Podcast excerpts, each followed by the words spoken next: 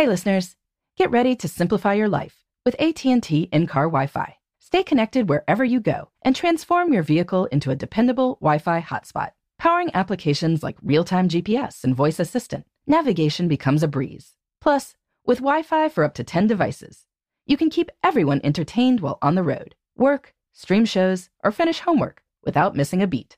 Discover the convenience for yourself and see if you're eligible for a free trial at att.com slash in-car Wi-Fi. Always pay careful attention to the road and don't drive distracted. Wi-Fi hotspot intended for passenger use only when vehicle is in operation. Compatible device and vehicle required. Welcome to Before Breakfast, a production of iHeartRadio. Good morning. This is Laura. Welcome to the Before Breakfast podcast.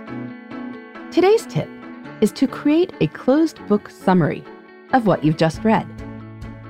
Doing this can increase your recall of a text far beyond what reading the same text multiple times can do. Today's tip, like others this week, comes from Amantha Ember's new book, TimeWise. In this book, she shares tips from other people about how to work well and feel better about time in general. In the book, she cites a study on memory from Jeffrey Karpicki and Janelle Blunt from Purdue University. The researchers divided participants into different groups and asked them to use different methods to study a text. One group was asked to do repeated reviews, reading the material over and over again until they felt they had learned it. The other group was asked to do a free recall, which means they read the text once, closed the book, and tried to recall from memory what was covered. Then they were tested on the material. They were also asked, before taking the test, how well they thought they had learned the information.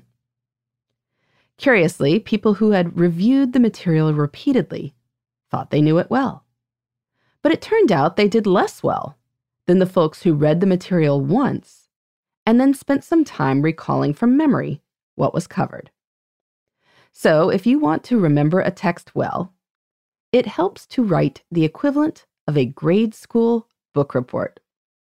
Now, later in school, we had to write more detailed papers where we advanced a thesis and argued from evidence in the text. But back when you had to do elementary school book reports, you basically were just saying what happened in the book. You wrote that down. And it turns out that writing a basic book report now can help you too. Amantha suggests that when you next set out to read an article or book, tell yourself that when you finish, you will have to write down everything you can remember. Then, when you do finish, open a blank document or grab a sheet of paper and write down a summary. After you do this, if you feel there are elements you are missing, feel free to return to the text. You can write them into your summary or do a second free recall test where you add the details from this, your second read.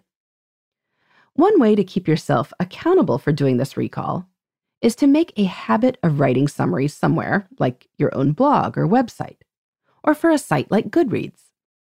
But taking the step to recall and reconstruct what is in a book can increase your memory and understanding.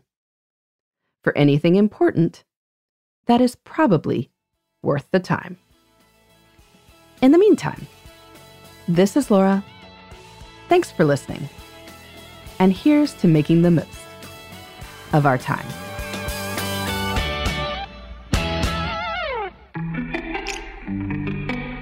Hey, everybody. I'd love to hear from you. You can send me your tips, your questions, or anything else.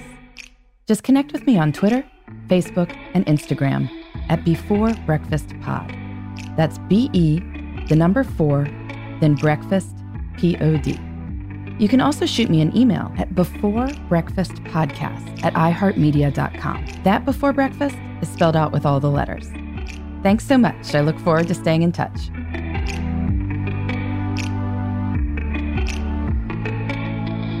Before Breakfast is a production of iHeartRadio. For more podcasts from iHeartRadio, visit the iHeartRadio app, Apple Podcasts, or wherever you listen to your favorite shows.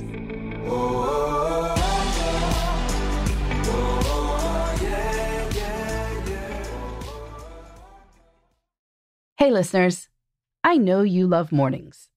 And with nearly three hundred beaches in Puerto Rico, each one is a reason to wake up early and catch a picture-perfect sunrise. Puerto Rico has nearly three hundred miles of coastline, and the island's diverse geography offers everything from secluded coves with white sand and crystalline water to stunning black sand beaches and beaches perfect for water sports. No passport required for U S citizens and permanent residents. Learn more and plan your trip at discover puerto rico dot com. Trinity School of Natural Health can help you be part of the fast-growing health and wellness industry. With an education that empowers communities, Trinity grads can change lives by applying natural health principles and techniques in holistic practices or stores selling nourishing health products.